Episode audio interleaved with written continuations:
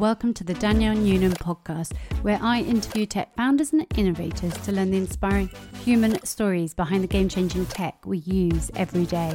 Today's guest is Chris Sheldrick, co-founder and C E O of What three words, the startup which is quite literally mapping the world. Chris grew up as a gifted musician who thought his music career was all mapped out, but sadly, Chris suffers from a sleep disorder which saw him sever the very parts of his body required for such an illustrious career. Not deterred by his life-changing experience, Chris started a company that would later lead to founding What three words with some of his best and brightest friends to forge a completely new standard in a field as old as time. Chris's story is one of courage, determination, naive optimism and grit, all the golden traits for all great entrepreneurs. And in this conversation, Chris talks me through how he did it, how What three words is dividing the entire world into fifty-seven trillion three by three meter squares using a unique combination of three words to ensure there isn't a place on earth where someone cannot get what they need, whether it is a bank account, an emergency service, or a way to their destination. Quite the feat for a classically trained bassoonist. This is the startup of startup stories, with so many great lessons on how to get your startup from just an idea to a business, how to find your first investors and commercial partners, why P R is important for businesses like this, and what a tech entrepreneur learned from being a musician. I thoroughly enjoyed what was rather a unique conversation with Chris today, and I'm sure you will enjoy it too. So here is my conversation with Chris Sheldrick. Chris, thank you so much for joining me today. With all my interviews, I always start at the very beginning. So I wanted to ask you, what were you like growing up, and what were some childhood experiences that shaped you? Well, that's an interesting question. So growing up, I was very focused on music and specifically classical music. So that would have dominated most of my youth. And I was learning the piano, the clarinet, bassoon. And I guess I had a lot of discipline and a lot of dedication that it takes at quite a young age if you're just religiously practicing something like that. And in some ways, um, you know, you think, well, do I take all of these things with me if I'm not if I'm not playing these instruments? But I guess what I learned over time is that all of the mindset on how to to grow one of those skills is something which is really valuable. And also, I was a techie when I was a teenager growing up. I was into code and playing around with things like that. And again, whilst I can't code now, I look back on those times and think I'm really pleased that I know how my brain can relate to anybody who is writing code and the kind of stuff that that takes with me. So I was, yeah, probably those two things dominated me, and an obsessive, but in quite in quite different areas.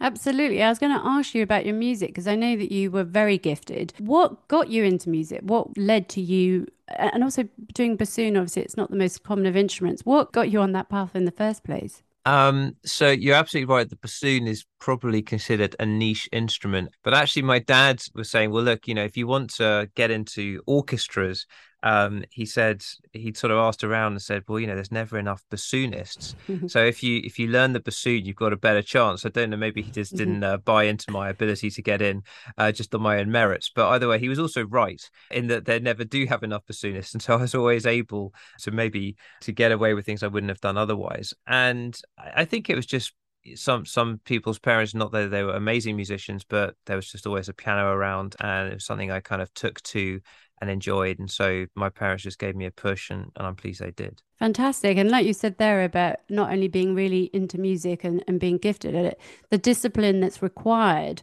I'm sure, like you said, has served you well as an entrepreneur. What would you say when you were that age, when you were into music and growing up? And I, I know that your father, unfortunately, had motor neuron disease. What impacted you, and what did you think you were going to do when you were older? Was there any pivotal moments when you were younger where you thought, I might do this when I'm older, which obviously I'm sure there's no way in hell that you were thinking, I'm going to be starting a company that's going to map the world. But was there anything that changed you as a child that made you think, I'm going to go on this path? So I think probably the biggest conflict I had as a child was actually the fact that I was good or interested in these two very different things, one of which was classical music and one was computers and tech. And I think in, in some ways it would have just been easier had I had one and just dedicated a lot of my life to it. And I decided to go into music, and partly because I think I was thinking, you know, what what am I really good at, and I was probably better at music than I was at tech, and therefore I was thinking about university and all of these kind of things, which which may not have been the right way to think about it, but I thought probably that was going to be my, my most likely path. And again, this would have been early two thousands, before the kind of music business kind of evaporated or, or changed dramatically as it was then, um, and had a lot more opportunity um, that, than it does in the current way from, from a business side, certainly. So I think that that's what I was set on doing. But then if I think about what I'm doing now and stuff I did when I was growing up, you know, when I was doing code and logic, I was obsessed with those things. And actually what What three words has become is almost a bit like a kind of enigmatic code, with the kind of thing that I could have happily invented with my friend Mohan, who I did set What three words up, but when we were kind of, I don't know, fourteen years old and playing around with stuff. So I don't know, I kind of think that, yeah, all of the things I was doing in those formative years, funnily enough, come back and feel like good ideas when you're older. Absolutely. And they always do. And that's why I always go back to people's childhoods, because I think what a lot, for a lot of founders especially, what happens in your younger years or uh, what forms you and, and leads you on the path to entrepreneurship. Talking about Mohan there, I was reading up about your co-founders and I was absolutely amazed by their brilliance, which I'm sure you know full well about. But can you tell me about Mohan? So you did you meet him at school? Is that right? That's right. We'd been at school together since we were probably seven, eight years old or something. He was phenomenally good at maths and code and everything in between. And I think even potentially why I decided to go down music instead of tech is that I thought, wow, you know, if this is what it takes to be a coder, um, maybe I'm not as good at this. What I didn't know necessarily at the time was that Mohan was, was probably in like the very, very top few. I mean, he's won all sorts of maths prizes, and I think there's there's one prize he's won which suggests that he's sort of within the top one or two brains in the country or something. So um maybe I was giving myself a bit of an unfair comparison mm-hmm. when I was thinking I'm not that good at uh, de- uh, writing software development, um but but he is very unique in that respect, and and it was just, you know, great. Even though we'd gone in quite two different career paths, he went down academia and was doing maths, and I went down the music path. We would meet once every year or two just to catch up. Um, and just luckily, that was how the idea for What three words was born on, during one of those catch-ups. I wanted to talk about the idea because when I've heard you talk about it before, I think you guys were just literally doing it as an intellectual challenge. You're just kind of sitting around and having this idea. Can you tell me more about it, how it came to be? But that's exactly it. So we we were having a an annual catch-up, and I was just saying to him, Um, having had some frustrations with trying to get my musicians to use G P S coordinates. And we had this particularly kind of difficult day in Italy where a truck driver had mixed up two digits of a latitude, because I'd, I'd given him latitude and longitude because the address just pointed to nowhere near the right place. Um, and I said to Mohan, God, you know, it's amazing this guy showed up an hour north of Rome instead of an hour south of Rome. Um, amazing that G P S coordinates exist, but these really aren't very user-friendly, and there must be a reason that not many people use them. I was kind of the person in the London music business banging the drum for G P S coordinates, and everyone else was saying, Chris, these are kind of complicated and I don't want to use it. So it was just then me saying, how can we distill eight digits of latitude and eight digits of longitude in something which just feels very simple for anybody? Um, and if you're going to make it really consumer friendly, it has to be really, really simple. And Mohan came up with the idea of dictionary words, because we thought about making an alphanumeric code, but then that ends up as like a very long postcode if you try and make this global. It just felt too hard. But luckily his brain is such that he he basically thought, well, actually we could do dictionary words. You'd only need about three words, table, chair, spoon, or something like that to fill every three meters in the world. Um, and to his credit, he did all of this without calculator, um, whereas I was kind of like furiously trying to keep up. Um, but I just thought it was such an elegant idea. Even though he was looking at it more like an intellectual challenge, I thought, well, actually, that is a really good idea, and and we should do something about it. It's an amazing story. We should also explain, because obviously you, on the path that you were set for was being a musician, and then can you explain the situation of of why you ended up working in the music industry, but not as a musician? Yeah, so I mean, it was really unfortunate timing. I'm not not there's ever fortunate timing, but just after I'd um, graduated it, in classical music, I have a sleepwalking disorder where I actually sleepwalk about twice a night every night, um, and it's just been with me ever since I was young, and it still happens now. But I'd never injured myself until this month after graduating, where I actually punched through a window totally asleep, um, and didn't didn't wake up until I'd I was at my friend's parents' house, and I'd sort of got downstairs into the middle of the road. Then I woke up in the street, um, having cut you know, the ulnar nerve, eight tendons in my artery, and so did a huge amount of damage. Fortunately, a next-door neighbour sort of heard the crash, thought it was a burglary, came out to tackle me, but then ended up rescuing me. So a, a really bizarre um, sort of sequence of events. But unfortunately, if you cut your ulnar nerve, you lose sensation in, in one and a half of your fingers, which if you want to be a professional musician, um, doesn't really work. So they were just very upfront with me in the hospital and said, we know you've dedicated a lot of your life to this, uh, or at that time, pretty much all of my life, but you are going to have to do something different. So having just graduated, I was obviously a bit shocked to receive that news, but decided, I guess, quite pragmatically, at least there was certainty in, in it. And they were saying this is not going to improve. And so thought, well, I know about music and I know a lot of musicians, so I could just set up a music business. And I had been doing a bit of part-time work in an agency, so I kind of knew how it worked. And I just thought, well, I'll start my own. Um, and that was, yeah, age twenty-two. And I just went out there and did my own business. That's such an incredible, I don't know, uh, most people at twenty-three, when they've dedicated their life to something and they get that news, that would have really turned people into a kind of slump. But for you, you just went out and you had a successful business with this music company.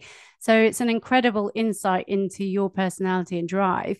Um, sl- sleepwalking, tell me about, do you know the science of it? Because I started to do a whole lot of research for this interview and I couldn't make sense of it. They said it was sometimes hereditary. Have you got anyone in your family that used to sleepwalk? So not really in my case, actually. And I think um, my one's called something a parasomnia. There, there's all sorts yeah. of words for the, but the more I looked into it over the years and obviously tried loads of things to, to cure it, the more I've learned how little is known about mm-hmm. sleep. I mean, it's, you know, relatively little is known about the brain versus other parts of the body, um, but anything to do with the sleep um disorders. And I actually went back to one of the doctors recently and I thought, God, it's been ten years. Surely there's been some advancement. Yeah. And they just said to me, absolutely none. Uh, also, even in a decade. So um, it is something which is just very, very little known about it. It's very predictable in my case. And people can show me a lot of graphs as to what's happening in my brain. But um, it's just one of those things that's a bit of an unsolved mystery for, for some people, of which I'm one.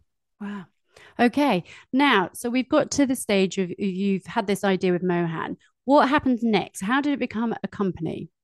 Um, so um, I'm relatively impulsive, which is probably good in this situation, because I remember going or driving home that evening and just going, we really should start a company straight away, but not in the kind of way that I knew how it would be monetized or sort of how a business would be grown, but just the idea felt to me compelling enough that that it should be done.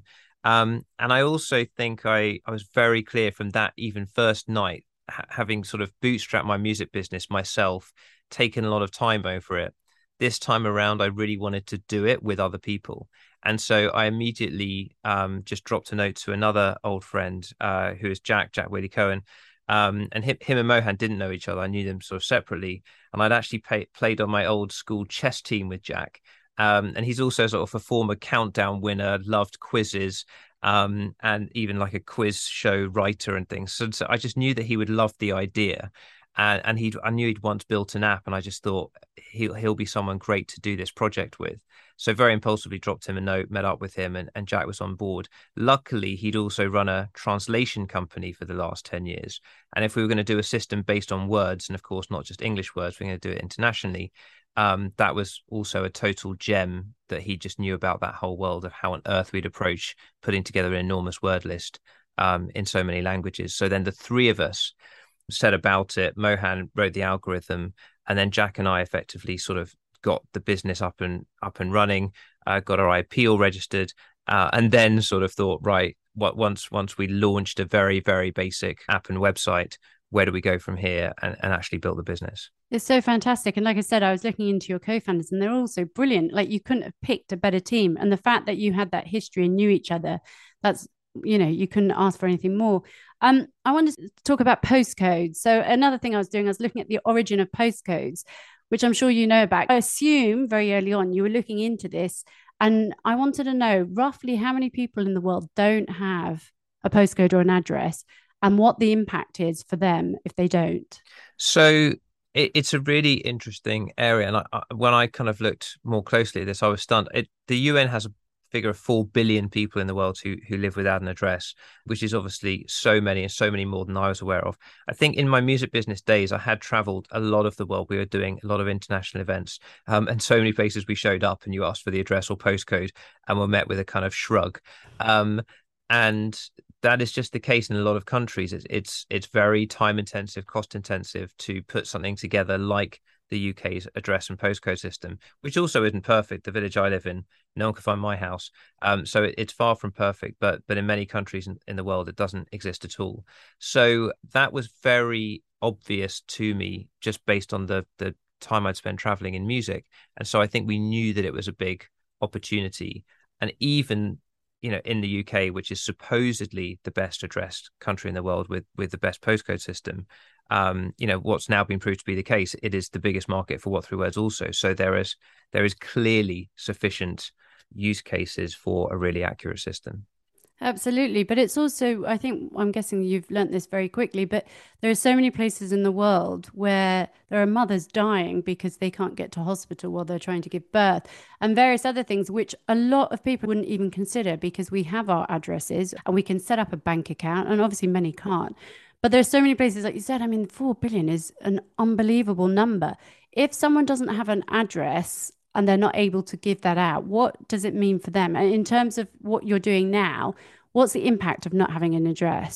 You're absolutely right in, in some of the things you've just said and all the things we take for granted. So all the forms we fill out as part of a daily life, you know, when you move house, um, to get your utilities connected, to get your bank account sorted, all of those things become impossible if you don't have an address which is recognized by the state. And so that is when a lot of people are living effectively off the grid, off the official grid.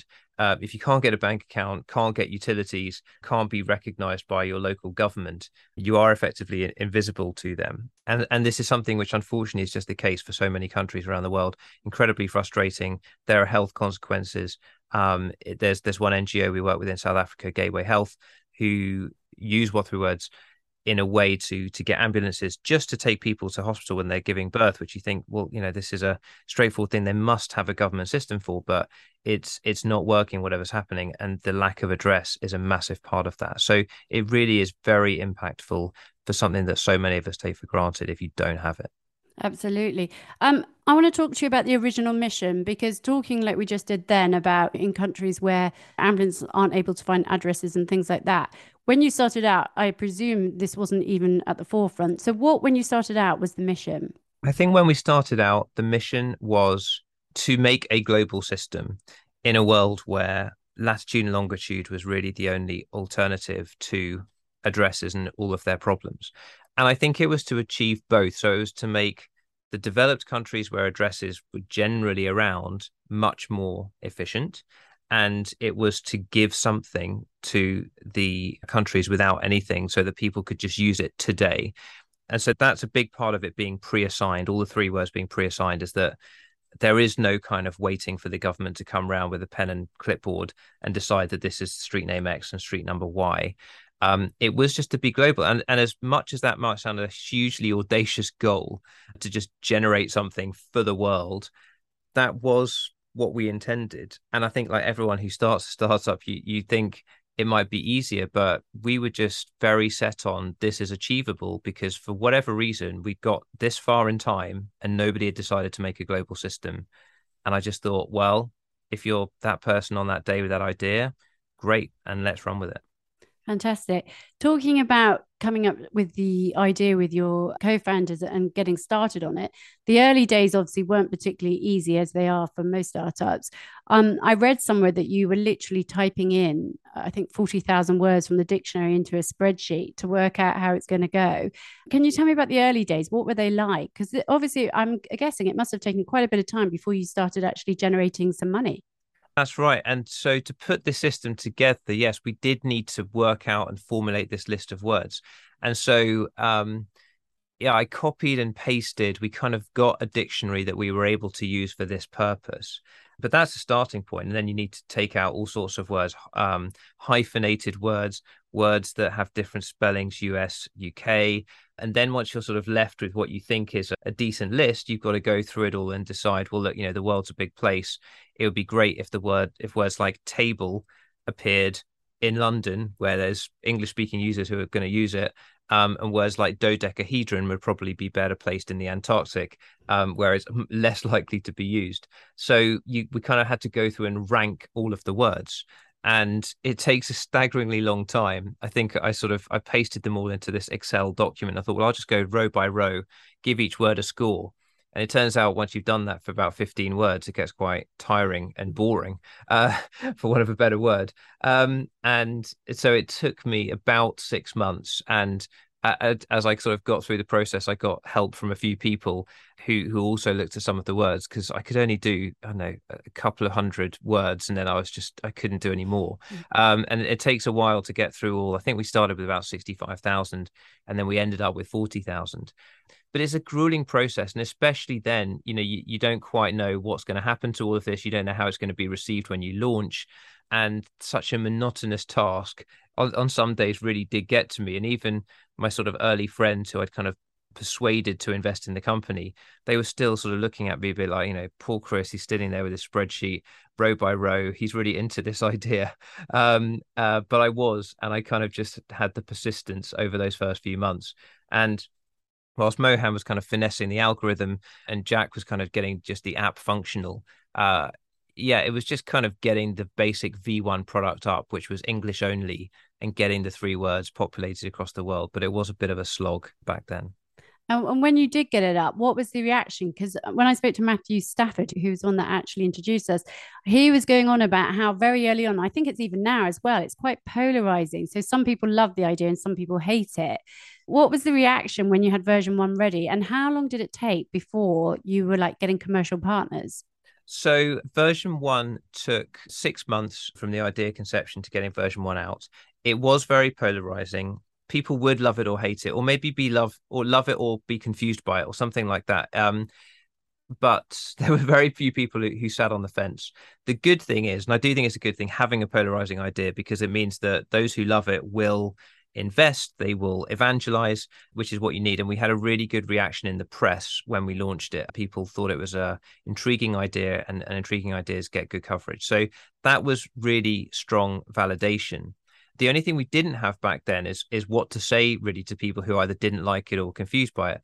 Nowadays you can say, but it's used in Mercedes cars and by D H L, and and you've got this huge list of d- global partners, and you'll kind of win people round by external validation, if you like.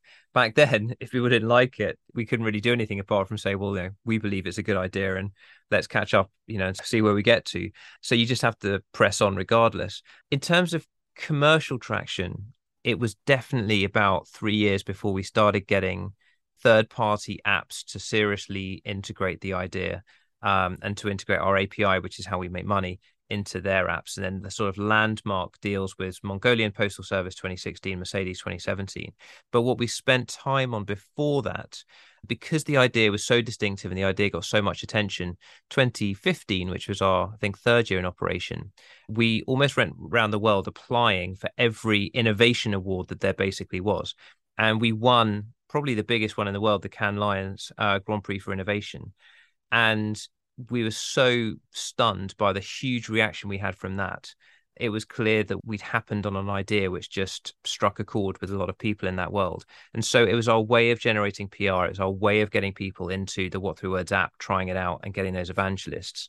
And like many other V C-backed companies, you can defer making revenue if you can get people on board through other means that we did. So it was a really good strategy in retrospect. A lot of that was hinged on our C M O Giles, who kind of came from that creative world and knew that we could get exposure through that. And so I definitely credit that to him. But then monetization, all the third-party integrations happened through those great proof points with the Mongolian Postal Service and Mercedes. When you set up the company, I'm guessing the Mongolian Postal Service was not the first client you thought you'd get. How did that happen? I mean, Did you, had you visit? I assume you'd been over there. I mean, what, why? Uh, yeah, you're, you're absolutely right. It wasn't on the business plan. And it was really by good fortune. It's kind of one of those creating your own luck things. And that part of going to all of those events and just talking about the idea meant that we traveled a lot internationally. And I was at an event in China where I met a, a Mongolian guy who who was just a very sort of extroverted entrepreneur there who loved the idea, which I was really happy about, but he had no use case. And then he called me up three months later and says, Chris, I've just bought a third of the Mongolian Postal Service and and have realized in my first few meetings that addresses is a huge problem for us. And people are ordering stuff online from ASOS, you know, in the U K, getting it delivered to Mongolia. And they were having all these package returns because, you know, the address issue, that stuff couldn't get delivered. So he invited me to Mongolia, was very adamant that we had to build a Mongolian version, obviously, because because mm. English is not widely spoken there. So Mongolian was an early What three words language version. And then we did a launch there. The Mongolian Postal Service adopted the system. Even Q I, the T V show, did a feature on it, tested it, sent a letter there with just the three words on the envelope, nothing else. And it arrived. And it was kind of this great proof that that it worked. But it was amazing for publicity. And I remember The Economist doing a piece going, wow, if you can just by three pre-assigned words, change an entire way that a nation can handle addresses.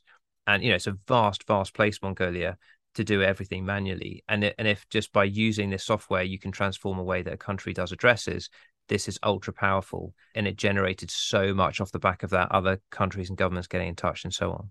It's amazing. And in terms of P R, that's something I wanted to touch upon in the interview, because you guys have been absolutely brilliant at it from the start. And I've seen so many talks of yours, and I know that you're a gifted storyteller.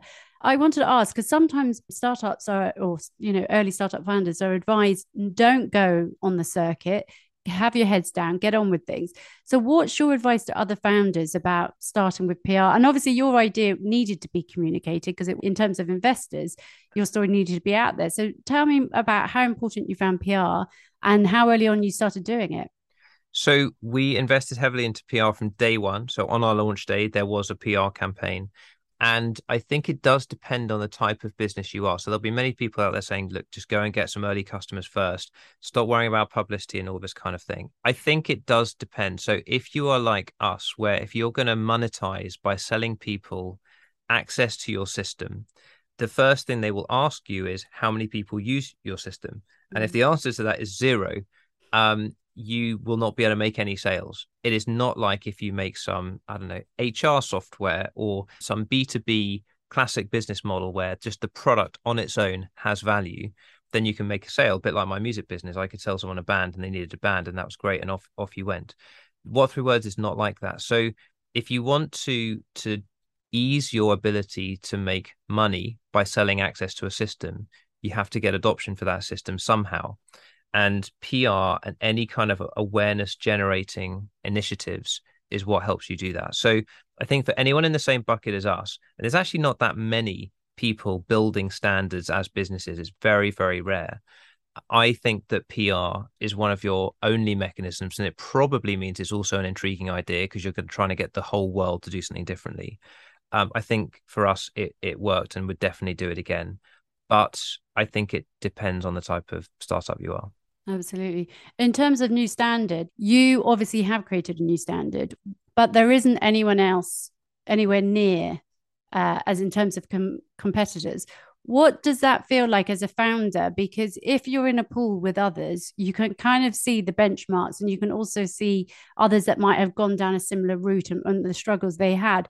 Being the first, doing something like this, which is monumental, how, how do you find it as a founder? It's amazing to be doing something where, you know, relatively quickly, and it still feels relatively quickly, even though it's been years, we're getting known or have been known, or I can show up in countries around the world and people know What three words because it's so unique and distinctive. And it's a phenomenal feeling to know that this idea has has managed to get that far, and whatever mechanism they've heard about us through is brilliant. Um, there's a flip side to that, which is that I think businesses with competitors, you you know where you stand, if you like, in the rankings. You can even just look on the App Store and go, where do we stand today versus our competitor? What are they doing that's working? What are we doing that's working? Very motivating for teams, having that sense of edge uh, and, and things to work towards. Um, so with What three words, because it's such a blank slate and you're really sort of competing with just getting people to sort of hobble by with an address that may not have been working for them um, and try something new, but it's not a competitor as such. So it can be difficult to know, are we doing well? Are we doing badly? Is it somewhere in between? How does that vary between country? um, that is a total empty slate. And it's something that I think we we also say to our team when they join here is, like, be prepared for the mental battle of not having that benchmarking that you might be used to elsewhere.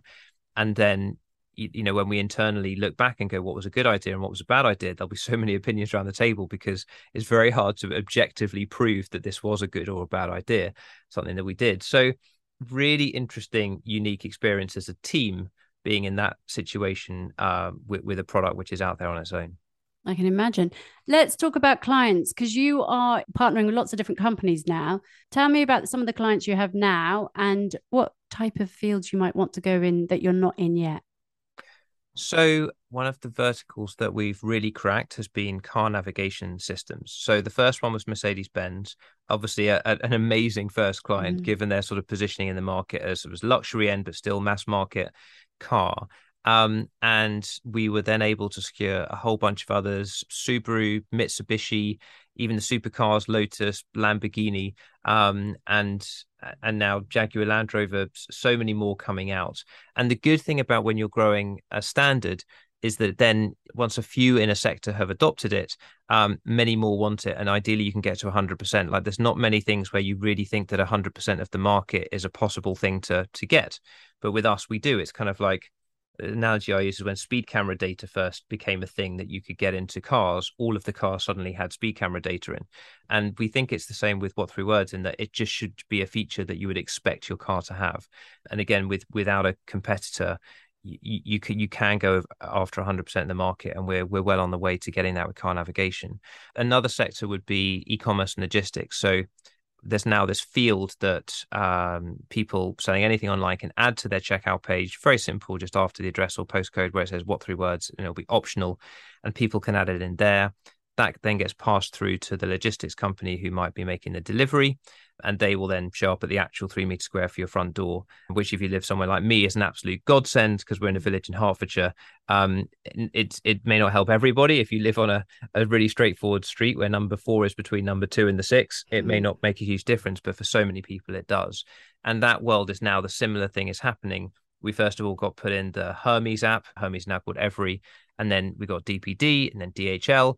And again, similar thing is happening, is it because it's becoming this sort of quasi standard across that world, people are now thinking, well, that we we should support What three words. This is this is great if we get sent it, because it means our drivers are going to show up to the right place, less time wasted, less miles driven, less C O two, and it's a win-win for everybody. And it's just one field to add. So again, we we're becoming dominant in that market, starting here in the U K, but also now doing it in in a few countries in parallel.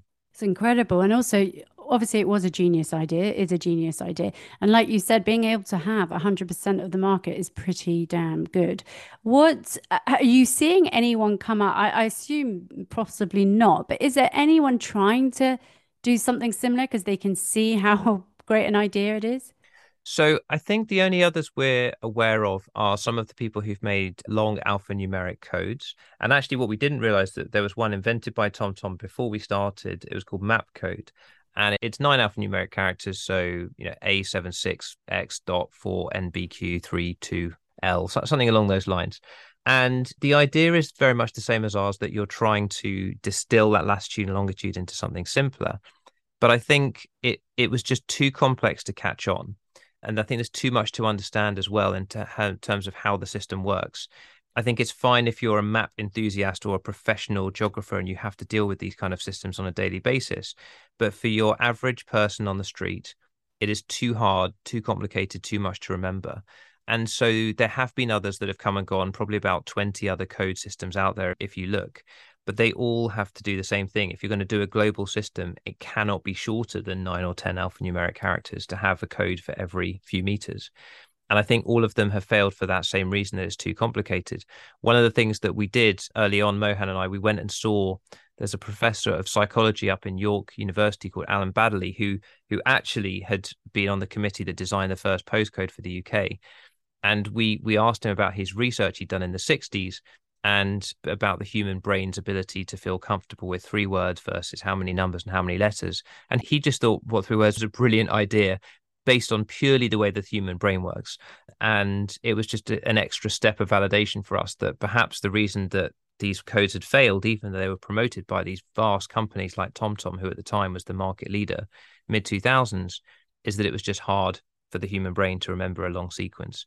So we were fortunate that in what we'd created was so nice and user-friendly. We obviously keep our eyes open for other competitors, but I think every time we see a, a code and a long code come along, we know that it's going to be tough for people to use that versus mm-hmm. using three words in their native language. So there's nothing really to worry about. In terms of worrying and being able to grow the company, obviously growing the company even now, nine years on, you've raised, I think, one hundred fifty million. What has been some challenging times? I'm assuming COVID was a huge one. COVID was a challenging time, as it was for so many businesses. For one, if you're a navigation tool, and right when COVID first hit and people were in lockdown, of course, us, like any any other Apple service to do with navigation, the numbers all took a huge dive as everyone sat at home and no one was going to do any three meter squares. So that was tricky. Um, but on the flip side, that didn't last for that long. Um, and also we saw things like the delivery business really surged as so many companies uh, went into online delivery. And so from a B two B perspective, um, it was very good. And, and we do almost divide the business in two like that. We have one team that looks after consumer adoption and the other team that looks after business adoption. Um, and I think the other the other challenges are, are possibly some that, you know, a lot of startups face when you do that big growth spurt from twenty people to one hundred people. That can be a bit of a chaotic time. And, and what I'd say really makes that difficult is if you add the dimension of international travel into that. So for many businesses, most of their team is based in the country that the business starts in a, a lot of the time, or maybe you have one team in one country and one in another. But for us, we were so dispersed early on because we knew the system had to be global. And even if you get consumer adoption in the U K, maybe the company you're going after, and that could be, you know, a Mercedes-Benz in Germany or Mitsubishi in Japan, all of the companies we were targeting were in places, you know, around the world. And it's not like France, it, you know, places a long way away. And having your team doing so much travel leads to communications issues, time zone issues, all sorts of things, which if you add that in to trying to grow a team very fast from twenty to one hundred people, makes life tricky. And I think now the company knows exactly how we handle that and all the processes are in place. But for the time that the team was getting bigger at such a fast rate, it was a tricky time to get all of that right. Absolutely. And I know lots of startups that have gone through that phase and, and some have really suffered as a result in terms of culture and everything else. And then throwing COVID as well, it, it doesn't really help. You've been doing this close to ten years now. What has surprised you most throughout that time? I think... It's a really interesting question about surprise. I think what has surprised me is is still how the elegance of the concept gives us so much about how we grow what three words. And as much as in the U K now, it's a very, very well-known brand. But of course, as you go into other countries and other startups will have the same thing. If you're used to being well-known somewhere, you're not well-known somewhere else. You've got to do it all over again in the new country. And the concept itself has been has been brilliant to us in that it just gets us indoors, it gets us interest, it will get us meetings, exposure, all of those things, all of those things we like. Um, I guess a corresponding surprise would be things like how how unique this company is. I think as we as we grew, I expected to find around the world more companies building standards that were proprietary and owned in a company format rather than other kind of open standards. I thought there'd be more like us, more comparables, more things to compare us to. Um, but actually there aren't. Just surprised at how unique we are. And that's even with such a large team doing so many things that we just never bump into people in a similar bucket. And even now, having to still kind of make up the rule book as to how you would grow a standard like this ourselves with so so few resources to draw on. And that's probably the biggest one. It's the biggest one that we talk to new joiners about when they come and work here, is about how often little transferable experience and skills will be from other businesses. And I think where you can get confused into thinking, I don't know, let's say someone comes from the car sector or the mapping sector, things where you can think, well, you know, what three words is kind of about maps, so there'll be a lot of interlinked things there. But actually, not really. Our grid is overlaid on a map, and yes, the implementation is related, but in how you grow the business and how you grow the product, it's totally unrelated. And again, we're back out there on our own. So I think that has just been a surprise to us still. And then to everyone who joins the team, I think they're always expecting more parallels, but there aren't any. But we also love what makes us unique. It's so fascinating because I hadn't even thought of that side of things. In terms of, again, you've been going for nearly nine years. What has been the toughest lesson that you've learned as an entrepreneur? I think the toughest lesson I've learned as an entrepreneur is trying to take on the world in one fell swoop is trickier than you think. And because I guess when I thought about it, you know, what, what was brilliant about my music business is that you could just do, it, it took not that long to get going and build a good business, which just kind of paid for itself in a very nice and self-sustaining way. And I thought with this great idea, which is so captivating, it'll be so quick to do that and build it globally. And I think that the tough lesson is that as soon as you add in different countries, um, consumer adoption and how tricky that can be and how expensive it can be and how skilled you have to be at that, and then dicing that by so many countries and languages and all these other things is harder than you think. And that's a tough lesson to learn. But also, I think it's kind of good to get into these things with a little bit of naive optimism and glass half full mentality, because otherwise you may not even start. So whilst it's been the toughest lesson, most of it was kind of understood and learned by the end of, I don't know, year three or four. And you kind of go, right, I get the scale of the challenge now, but then you're in, both feet firmly in. Um, so I, I think it's, yeah, build, building something globally. And, and we have so much survivorship bias with the business we know in the public eye who've done that, but it's tough. And you've got to have an amazing product market fit to do that if you're going to build a global product that's recognizable in all corners of the world in any kind of short time period. Sure.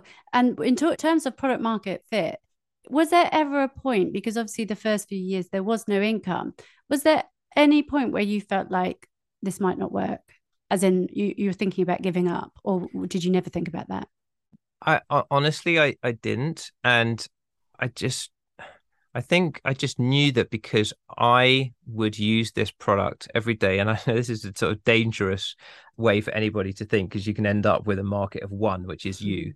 Um, but I just knew that there were so many people in the world who who would benefit if what three words is a standard. And this is always what we got told, even by the people who didn't, who wouldn't use it or wouldn't take to it. Even if they liked it, they said, look, call me back when everyone else uses it, and then I'll use it because I like it.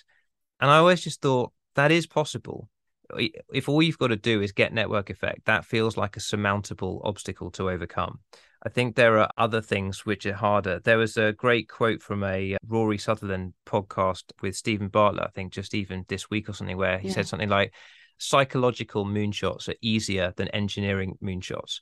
As in, it is, you know, it's hard to do anything on Mars, let's say, or get something to Mars, all the engineering involved.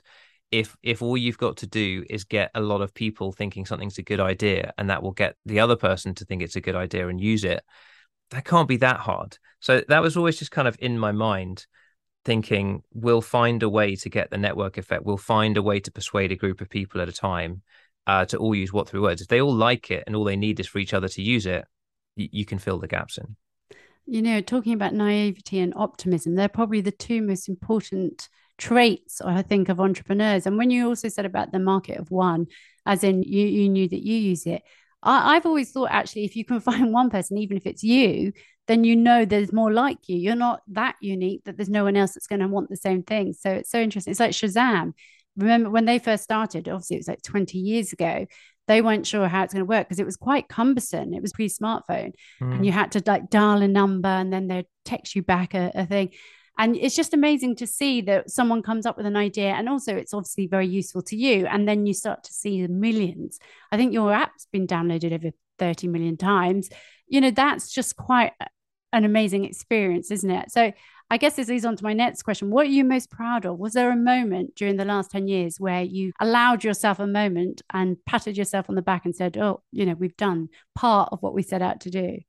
Um, I think there's probably two moments that felt like that. The first one was winning that Gra- Cannes Lions Grand Prix for Innovation, where knowing it was the biggest ideas festival in the world and knowing that you'd won the ultimate prize for innovation, you kind of do just sit there and take the moment and go, wow, that's a pretty cool achievement, that this thing that I sort of scribbled on a piece of paper with my friend in a room in the middle of winter, um, where we just thought, that's an interesting idea. the fact that we bothered to run with it and then you win the biggest ideas festival in the world, that was pretty cool and still is to this day. That I think that sometimes, as underwhelming as the environment can be when you come up with the idea, maybe you did have a really good idea. So that was one. I think the other one was probably using What Three Words by speaking into a Mercedes for the first time.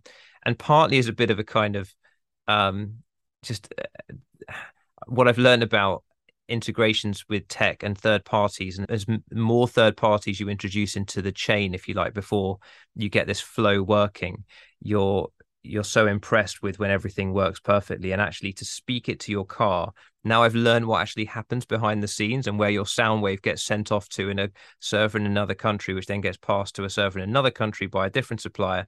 And all this happens obviously in a fraction of a second, and then displays the three words back on the car navigation system that you're looking at. Um, and knowing what our tech team had to do to make all of that work, that's a great moment to go, cool, I said three words to this car, it knew exactly what I meant, where I want to go, and now I'm going to navigate to this three meter square. And car navigation having been this famously cumbersome experience, and this all happening in the world's most kind of prestigious car brand, I just thought, yes, this is going to work, and I love this. Absolutely. And when you said Mercedes was one of your clients, I was thinking, well, that's a pretty damn good client to get early on. You really went after these big companies. And of course, like you said, then it's a domino effect. The others will follow. A couple more questions. I think obviously storytelling is very important to What Three Words. And I was going through a whole load of your YouTube videos, which are incredible. Like there was this seven-year-old girl, Isla, who was, you know, alongside her mother, who's, I guess, having an asthma attack in, in a car, I guess, in, on a motorway or wherever. And the mother calls the ambulance service and you can hear the recording. And then obviously she gets, the mother gets sent the app and is able to give her exact location. I mean, things like that are incredible. And you must hear loads of stories like that. Is there any standout stories for you where you thought, wow, that is incredible? So it is fantastic that What Three Words is used by emergency services. And I sort of mean humbling in the truest sense of it, where it just is a great use case in a world where people think that their phone can automatically transmit to the location to the emergency services. In some places that can happen to some extent, but it is somewhat of a lottery as to what cell towers are around you as to whether that works or not. And so the fact that what we've created allows people to do that in an emergency situation. And, and as you can imagine, um, we, we do hear about the stories that people write in on social media. They put it on their app reviews, and we've gathered them over time. And I think the the thing which which leaves you with the feeling is just the quantity of them that we see coming through. And obviously every life saved. And when you get the ambulance services, you know, really saying that we think this saved a life because time was at stake and it was in the middle of nowhere and we would just wouldn't have known what to do without this. It's a huge boost and an amazing feeling to everybody who works on everything to do with What Three Words, that that is one of the applications that we're being used for and is happening every day. Um, and we've got the tech out there to all of these services. It's something that we offer for free for anybody in, who works in emergency services, um, so that there will never be a price barrier for them to access it. And just seeing that more and more countries come on board with that emergency services use case. It's a shared problem internationally. They're all set up differently, but have shared issues around location. So yes, very, very powerful to all of us here. And, and every day that we hear more about those stories, it's another great reason to keep doing what we're doing. It's so heartening, because I was actually reading a, a recent Times article where you were interviewed, and I looked at the comments, and usually with kind of founder stories, there'll be some mildly amusing comments. And there was one actually on the Times article, which was saying that you should have got your shoes off the couch, because I think in one of the photographs you were posing, you had your, and then someone responded saying, well, I think it's his couch. But anyway, but the kind of overwhelming comments were all about people's stories. And one was saying, like, basically using What Three Words helped them save a, a surfer stuck in the Hebrides. And another was talking about a walker they discovered on a mountainside. I mean, I don't know what all these Times readers are doing. They seem to have very active holidays. But anyway, the point was they were all saying how fantastic it was. And I just thought, God, that must be so heartening, because as a founder, there's so many highs and so many lows of a business. But to hear these stories must be so, I don't know, just keeps you going. Um, final question, which I ask everyone, it's going back into time again. If you could go back in time, what is one piece of advice you'd offer a younger Chris? I think a younger Chris, I would definitely be be saying to just find a way to do something like this, but a bit earlier in life. And but also yes, just to, I, I think I, I, I'd loved music and wanted to work in music because it was just kind of what I'd spent my life growing up in. But I think just realizing that, especially if you're into an art form or into something in life, it doesn't mean that the fit will be ideal for what you should make a business out of.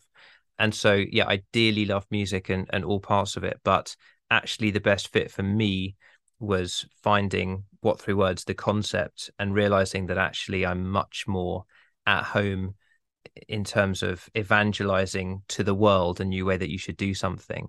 And that's not something you can really get good at or practice as a child very easily. I, I'm sure there there are exceptions to that, but you don't just have to go into a business that you qualified for. And I, I know that's changing all the time through education. People now feel far more empowered to go out and do something else. But I think just just knowing that I didn't have to follow what everyone else told me I was good at, and finding this, which is actually the sweet spot that works for me personally, would have been great. But, you know, who, who knows? And I think probably getting lost for ten years in music, if I hadn't have done that, would I've come up with What Three Words, the idea? Maybe not. So so I don't know, but that's that's probably what comes to mind.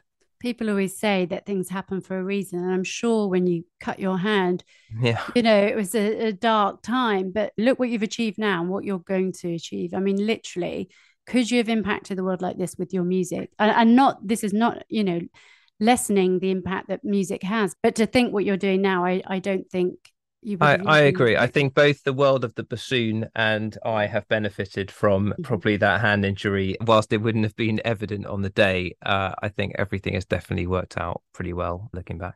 Absolutely. Chris, thank you so much for your time today. Pleasure. Thanks so much, Danielle, for having me. Thank you for listening to my conversation with Chris Sheldrick of What Three Words. And if you enjoyed this episode, please do me a favour and like and review it. It always means so much to me and my guests, and it also helps others to find it too. Finally, I wanted to leave you with a poignant quote from Chris today, where he talks about the enormity of the task he was taking on when founding What Three Words and why he decided to go for it anyway. He says, "And as much as that might sound like a hugely audacious goal to just generate something for the world, that was what we intended. And I think like everyone who starts a startup, you think it might be easier, but we were just very set on this is achievable because for whatever reason, we got this far in time and nobody had decided to make a global system like this." And I just thought, well, if you're that person on that day with that idea, great. And let's run with it.